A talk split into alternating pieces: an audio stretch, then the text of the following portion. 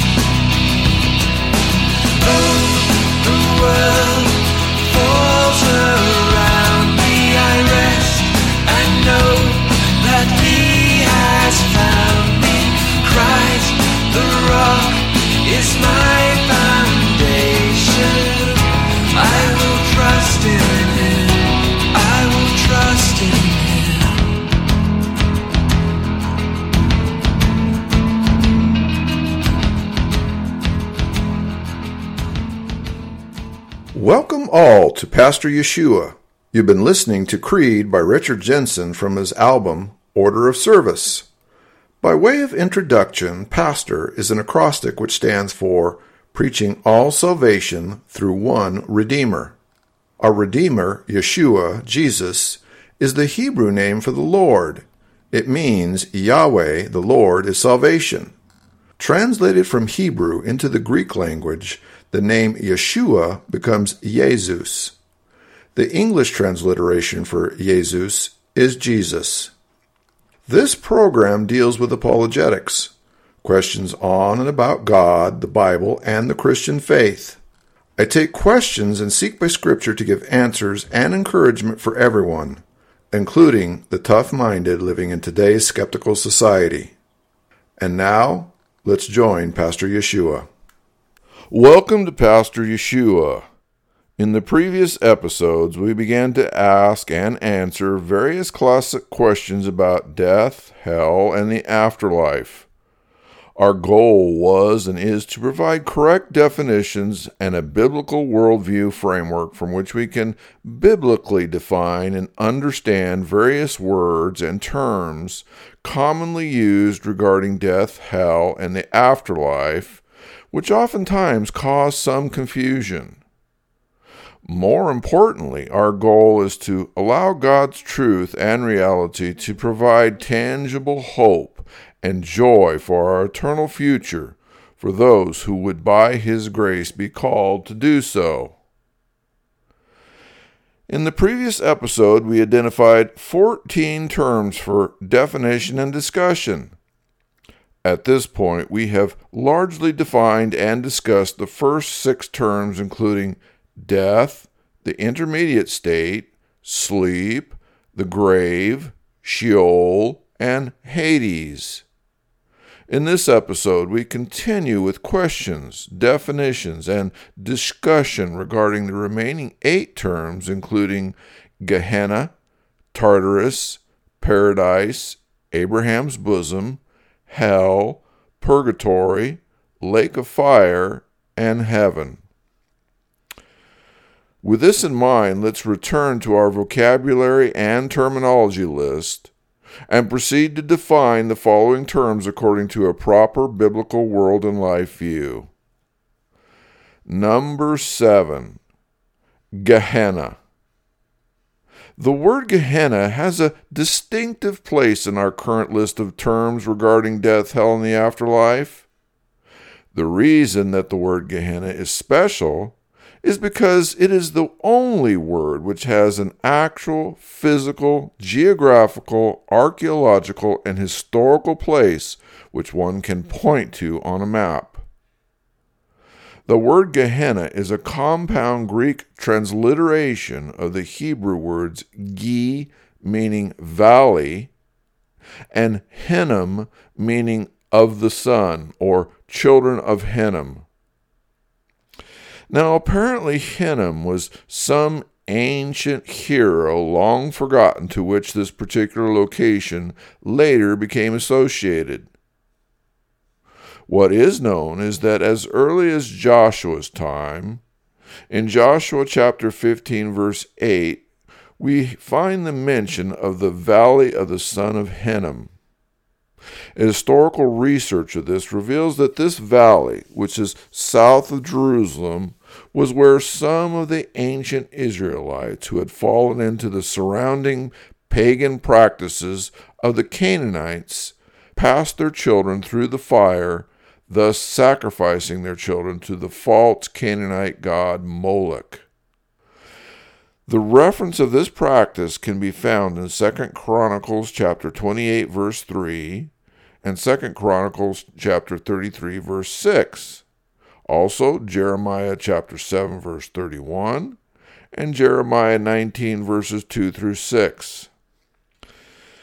Several evil kings of Judah, including King Ahaz, used the valley of Hinnom for their demonic practices as mentioned in 2 Chronicles chapter 28 verse 3. Because of the heinous idolatrous practices of the Canaanites, God forbade Israel from having anything to do with the Canaanites. God so despised the false gods, Moloch and Baal, that he explicitly forbade following their customs and warned repeatedly of the impending judgment should they disobey. As a consequence for Israel's disobedience in this and other matters, God in fact divided Israel and took them into captivity. After 70 years of exile and captivity, the Jews were allowed back into Israel to rebuild. Upon their return, the valley of Hinnom was repurposed from a place of demonic child sacrifice to a burning rubbish heap. The valley of Hinnom, or Gehenna, became a place where the corpses of criminals, dead animals, and all manners of refuse were thrown to be burned and destroyed. Because the Gehenna Valley was now a permanent designated garbage dump, the dumping, burning, destruction, and decay never stopped from the time it started. It was literally a place of burning sewage, burning flesh, and garbage. Maggots and worms crawled constantly through the waste, and the sticky, strong smelling smoke and odor never ended. The location was a place utterly filthy, disgusting, and repulsive to the nose and eyes. By the time of the New Testament, rabbinic literature borrowed the all too familiar vivid imagery of Gehenna as symbolic analogy for the type of punishment and torment which awaited the unrighteous and ungodly. It was also the imagery which Christ and the New Testament writers used to communicate these concepts to their audiences. In summary, because Gehenna had been in physical existence on earth in the day to day culture of the Jews and of the Judeo Christian, Gehenna was not expected to cease. Thus, Gehenna, as well as all of its aspects, including the fires, the worms, the suffering, and destruction, would be perpetual throughout eternity. Gehenna, in fact, became the ideal visual reminder of the fate of the unrighteous who would be justly punished by God. It became associated with the abode of the damned, and as time and linguistics changed, the term Gehenna would later, as we shall see, become synonymous with the English word hell or lake of fire. So, having looked at the historical and cultural aspects of Gehenna, we should be careful to observe two important issues. The first issue is that the rabbinic sources, the Jews, Jesus, and the New Testament writers who used the term Gehenna were drawing upon known Jewish cultural imagery known to their audience in order to convey ideas about a future punishment to be visited upon the unrighteous, the ungodly, and or to those who reject God. This type of analogy is sometimes referred to as the genre of Jewish apocalyptic literature. The Jews themselves understood and recognized this genre and its various metaphors for what they were. Now, in contrast, the literature and culture of today typically reads the Bible through the prism of a postmodern Western European framework. As such, we would tend to incorrectly marginalize Jewish apocalyptic literature as myth, lore, and fantasy. Some would see the Jewish apocalyptic genre as filled with contradictions, errors, and exaggerations. The typical example of this would be Mr. Ash, who would complain that Gehenna, or as is sometimes translated, hell, is a place of fire. Yet, at the same time, Gehenna is said to be a place of darkness. Likewise, Gehenna is said to have worms and maggots.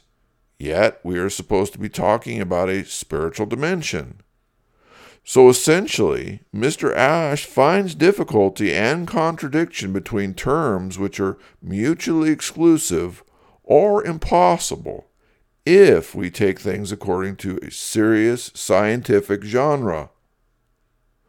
However, Mr. Ash forgets that the Bible is not a scientific journal, but rather both the authors as well as the audience who were familiar with the genre of Jewish apocalypse knew that they were dealing with an apocalyptic literature which characteristically contains an expected level of metaphor and symbolism as part of its genre.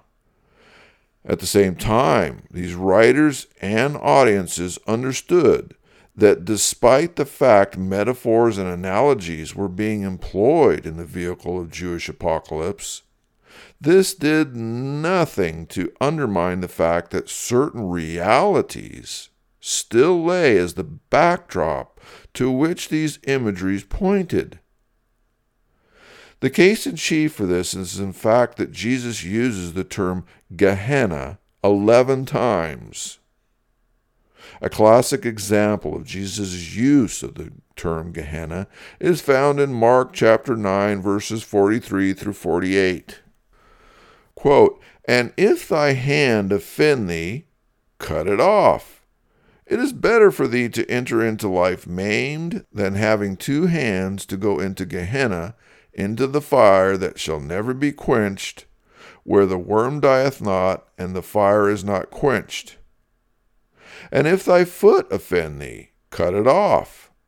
It is better for thee to enter halt into life than having two feet to be cast into Gehenna, into the fire that shall never be quenched, where their worm dieth not, and the fire is not quenched. And if thy eye offend thee, pluck it out. It is better for thee to enter into the kingdom of God with one eye than having two eyes to be cast into Gehenna fire, where their worm dieth not, and the fire is not quenched. Unquote. So, if there were no such place as Gehenna, regardless of what the title is for this place, Jesus would not have referred to it unless it actually existed. If Jesus is fully God and fully man, then Jesus would be in the best position to know with certitude. Further, if Gehenna was not what everyone else had manufactured it up to be up to this point, then Jesus would surely take one of the twelve times he mentioned it to clear up the confusion. Instead, in every case, Jesus confirms and reinforces the progressive revelations which he had provided through his word up to this point. In point of fact, Jesus' references to Gehenna tell us that unlike Sheol slash Hades, Gehenna was and is a place of final judgment and eternal conscious punishment. Since this is the case, Gehenna was also understood to be the final state, and thus not part of the intermediate state. While the fire, the worms, the maggots, the garbage, the smoke, and stink may all be metaphorical symbols, the substances which they represent for suffering, punishment, and the final deplorable, miserable, and eternal conscious existence for the unrighteous and ungodly are nonetheless a reality. Number eight, Tartarus. The Greek word Tartarus simply means, quote, deep place, unquote.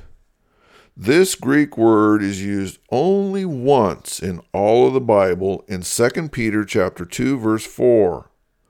Like the Greek words Hades and Gehenna, the Greek word Tartarus was already a proper noun at the time Peter used it.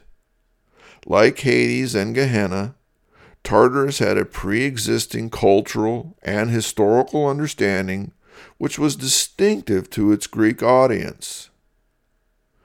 In Greek mythology, Tartarus was a primordial deity that existed before the Olympian gods.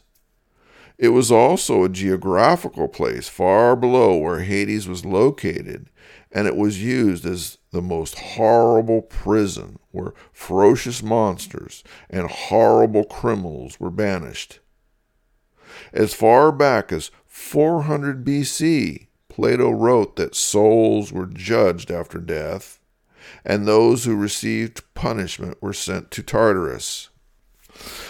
So, as we come to the time of the New Testament with an audience steeped in Hellenistic culture, the term Tartarus would conjure up the familiar idea of the deepest, darkest, and lowest level of Sheol slash Hades within the intermediate state of existence.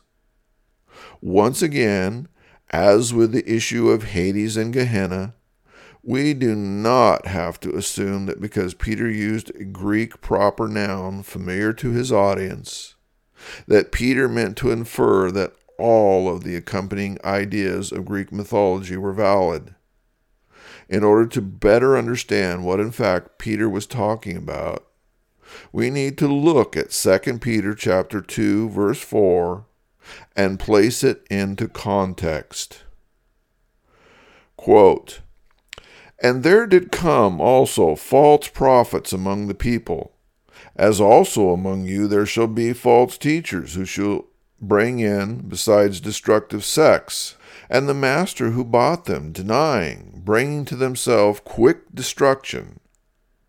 And many shall follow out their destructive ways, because of whom the way of the truth shall be evil spoken of and in covetousness with molded words of you shall they make merchandise, whose judgment of old is not idle, and their destruction doth not slumber. For if God's messengers who sinned did not spare, but with chains of thick gloom, having cast them down to Tartarus, did deliver them to judgment, having been reserved, and the old world did not spare. But the eighth person, Noah of righteousness, a preacher, did keep, a flood on the world of the impious having brought, and the cities of Sodom and Gomorrah having turned to ashes with an overthrow did condemn.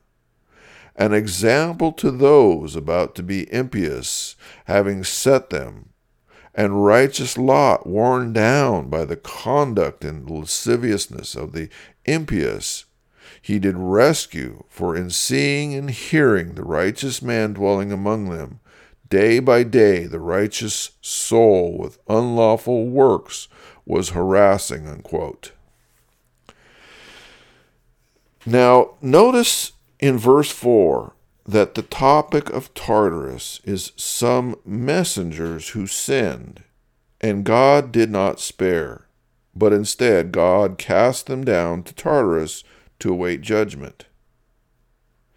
Immediately, the question is who were these messengers, and when did this happen? Well, in verse 5, we get some answers when Peter says that, quote, and that old world did not spare, unquote. This is clearly a reference to the flood, as verified by Peter, next referencing Noah, who was a close, if not immediate, contemporary to these messengers. So the question remains who are these messengers?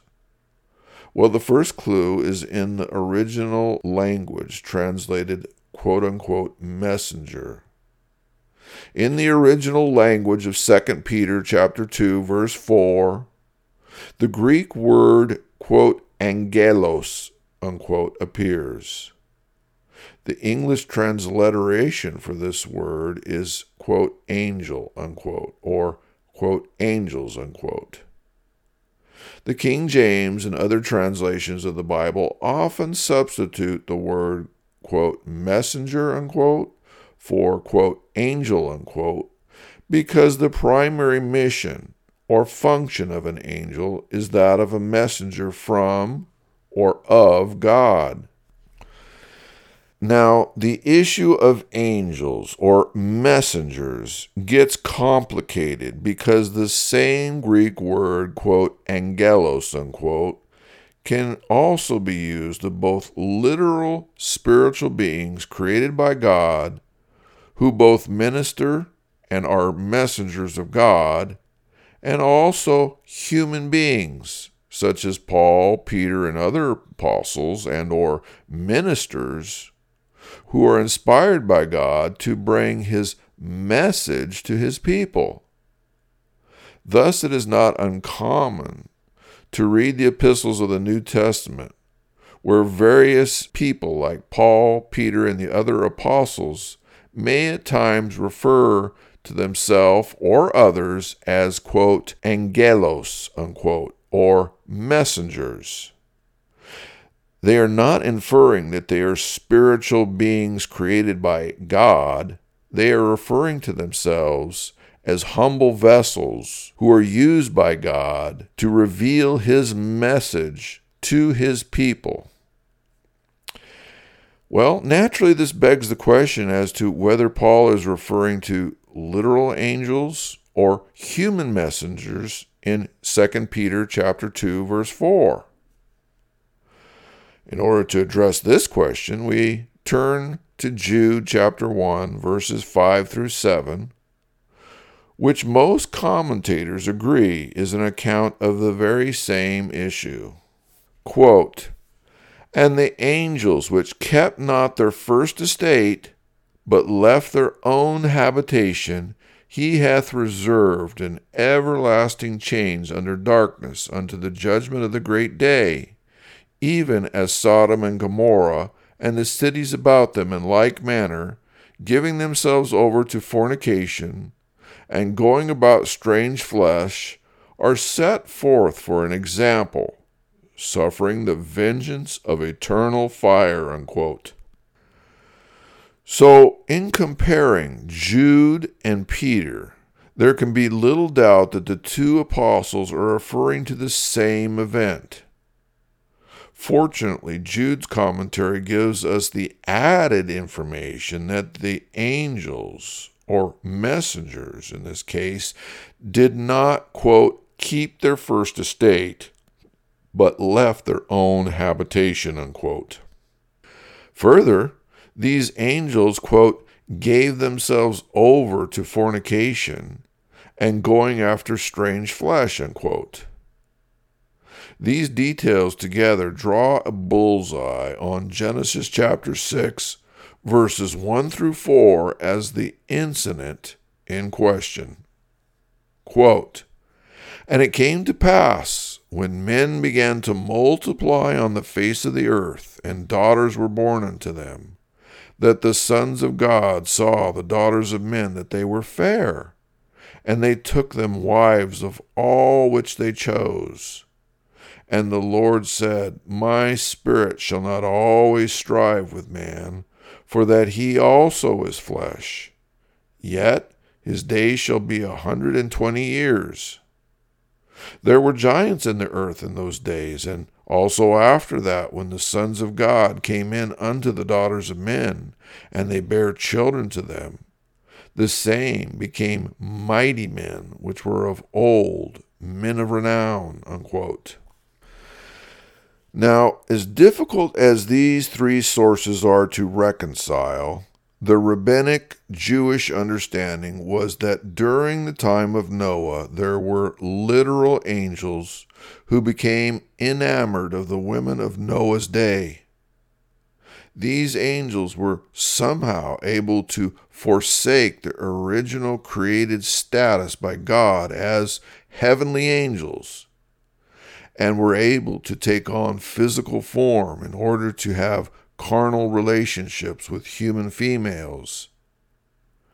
Apparently, these relationships produced hybrid offspring referred to variously as, quote, mighty men of old, men of renown, giants, or Nephilim, unquote.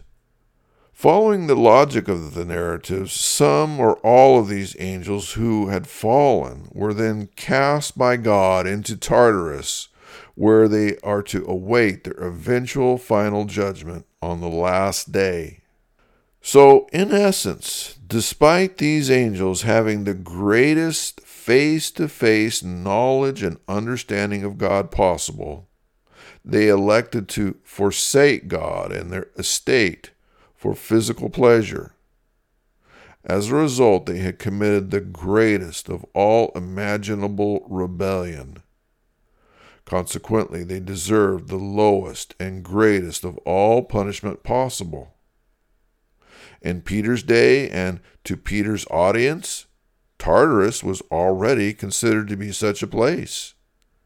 Tartarus was an ideal imagery for the concept he was trying to convey. This is likely why he used it. This being said, given the fact that the word Tartarus is used only once in the Bible, we can't become too dogmatic about its specifics since we have nothing else in Scripture to triangulate with.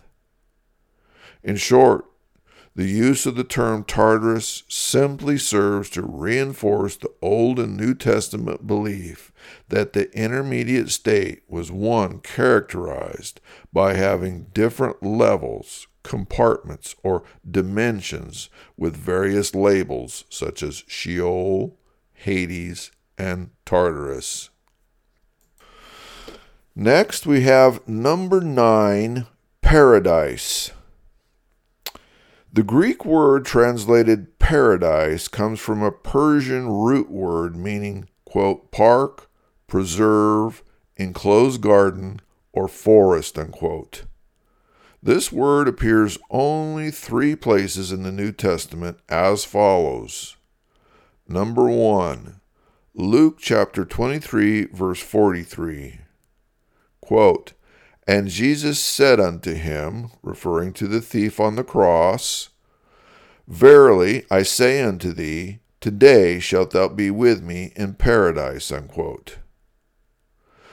Number two, 2 Corinthians chapter 12, verse 4, where Paul relates his conversion experience on the Damascus Road.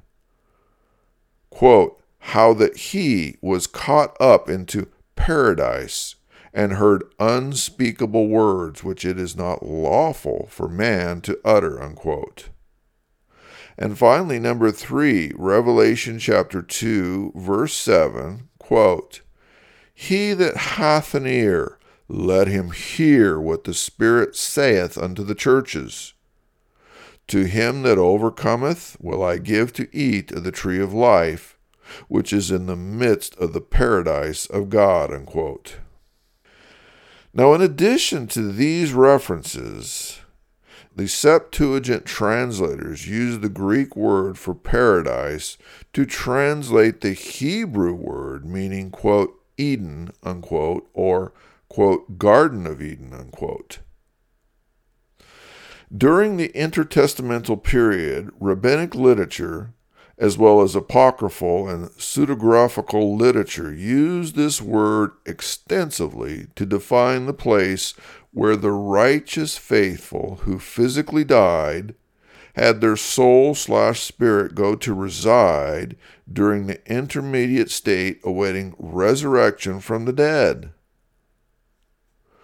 Once again, the literature and thinking of this time was that the intermediate state was characterized as a state which was compartmentalized into different sections, levels, or dimensions.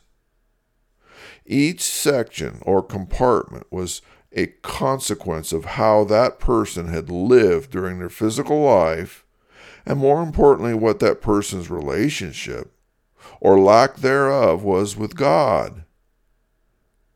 Hence, those who lived their lives characterized by faith in the living God would have their soul slash spirit reside in paradise, which in some schools of thought was a compartment within Sheol slash Hades. Contrasting those who lived their lives characterized by immorality, wickedness, and rebellion towards God would have their soul slash spirit reside in Sheol slash Hades apart from paradise. The general description, atmosphere, and characterization of what paradise versus non paradise in Sheol slash Hades looks like is perhaps nowhere better described than by Jesus himself in Luke chapter 16, verses 19 through 31. Here, Jesus not only reflects the rabbinic slash Jewish understanding of paradise, but in fact, he ratifies it as being fully God. Quote, and a certain man was rich, and was clothed in purple and fine linen, making merry sumptuously every day.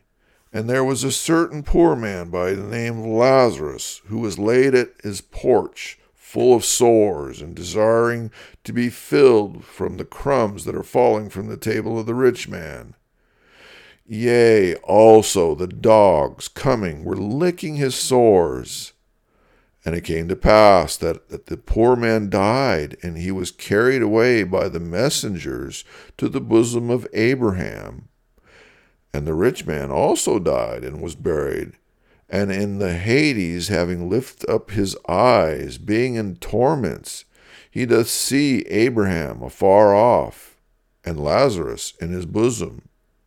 And having cried, he said, Father Abraham, deal kindly with me, and send Lazarus that he may dip the tip of his finger in water, and may cool my tongue, because I am distressed in this flame. And Abraham said, Child, remember that thou did receive thou thy good things in thy life, and Lazarus in like manner the evil things and now he is comforted, and thou art distressed. And besides all these things, between us and you a great chasm is fixed, so that they who are willing to go over from hence unto you are not able, nor do they from thence to us pass through. And he said, I pray thee, then, Father, that thou mayest send him to the house of my father for I have five brothers, so that he may thoroughly testify to them, that they also may not come to this place of torment. Abraham saith to him, They have Moses and the prophets. Let them hear them. And he said, No, Father Abraham, but if any one from the dead may go unto them, they will reform. And he said to him, if Moses and the prophets they do not hear, neither, if anyone may rise out of the dead, will they be persuaded. Unquote. So here we encounter a parable by Jesus concerning two people who had physically died. One person's soul, Lazarus, was in conscious comfort and peace in the intermediate state. The second, the rich man's soul, was consciously distressed and discomforted in flames. The fate of each is seen here as a result of their respective treatment regarding their faith in God. In other words, one honored, feared, and had faith in God, and the other was only concerned with the riches of here and now. The only indication of where these people were is to say that Lazarus was in the bosom of Abraham, or Abraham's bosom, which many believe to be one and the same as that of paradise. What is important is to see that this parable clearly supports the idea of conscious punishment and or conscious comfort for the soul slash spirit of every man after their physical death in separate areas or dimensions of the intermediate state. Now, the term paradise tends to create confusion as the linguistic term and its definition cross the threshold of the New Testament. For example, in Luke chapter 23, verse 43, we see that Jesus promises the thief on the cross that he will be with Jesus in, quote, paradise, unquote, today as in immediately as soon as they both physically die. At that point, they would both be in paradise.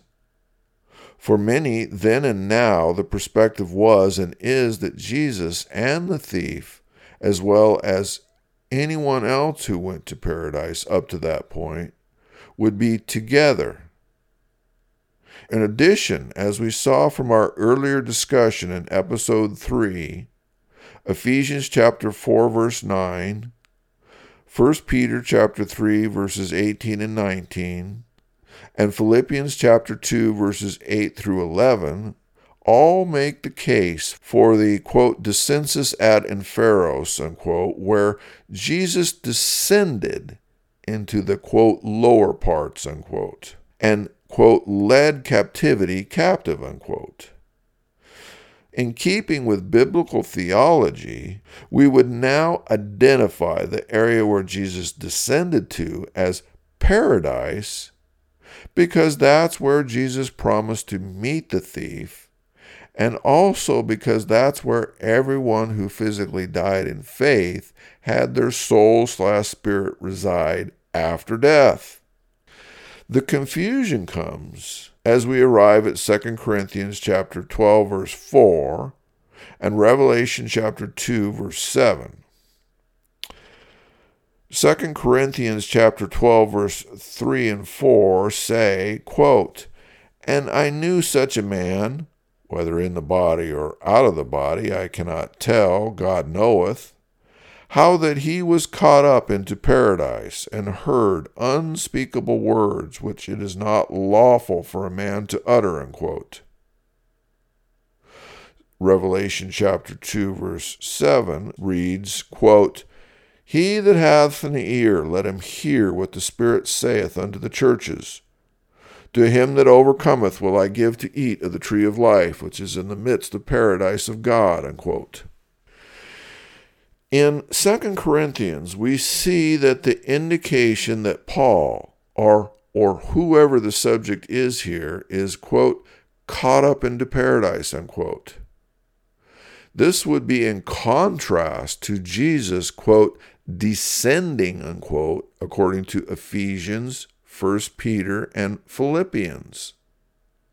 Additionally, in Revelation, we see that the tree of life is now in, quote, the midst of the paradise of God, unquote. However, the clear teaching of Scripture is that the, quote, tree of life, unquote, is made inaccessible to everyone because of the fall in Genesis chapter 3, verse 24. The tree of life does not become accessible again until Revelation chapter 22, verse 2 after God creates a new heaven and a new earth. Thus, it would appear that paradise is now no longer associated with Sheol slash Hades, but rather with heaven itself. The question and the debate was and is where was or where is paradise in a geographical dimensional sense?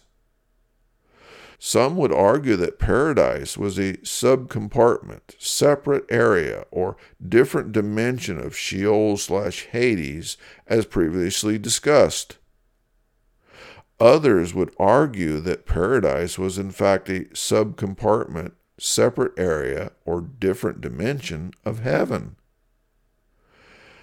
However, if we have learned anything at this point, we would what we have learned is that these various terms all communicate infinite, eternal, spiritual, and potentially extra dimensional realities, which presently we can only partially hope to understand given our finite, fallen minds, as well as the limitations of human language.